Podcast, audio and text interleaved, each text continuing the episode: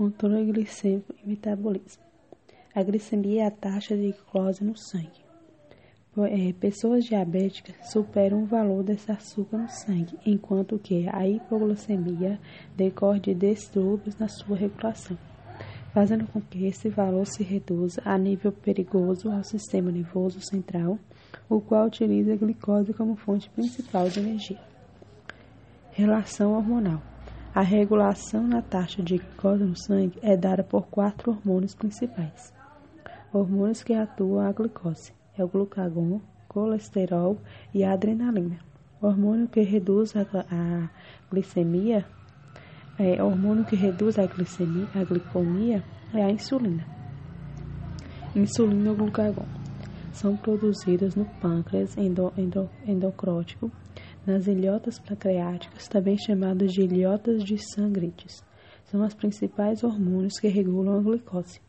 O pâncreas escrótico faz a secreção do suco pancreático, com enzimas degenerativas que atuam no duodeno.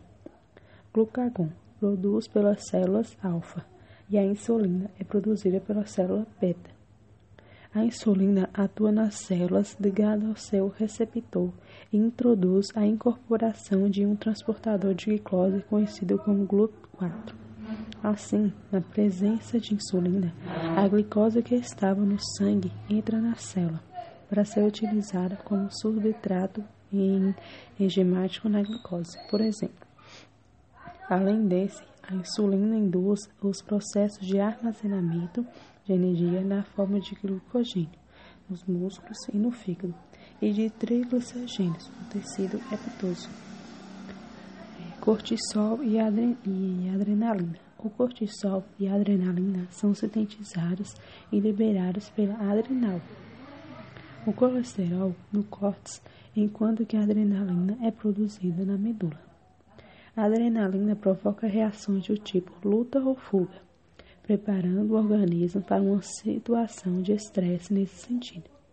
A glicose sanguínea deve estar aumentando para que o corpo tenha energia para se defender ou atacar alguma ameaça.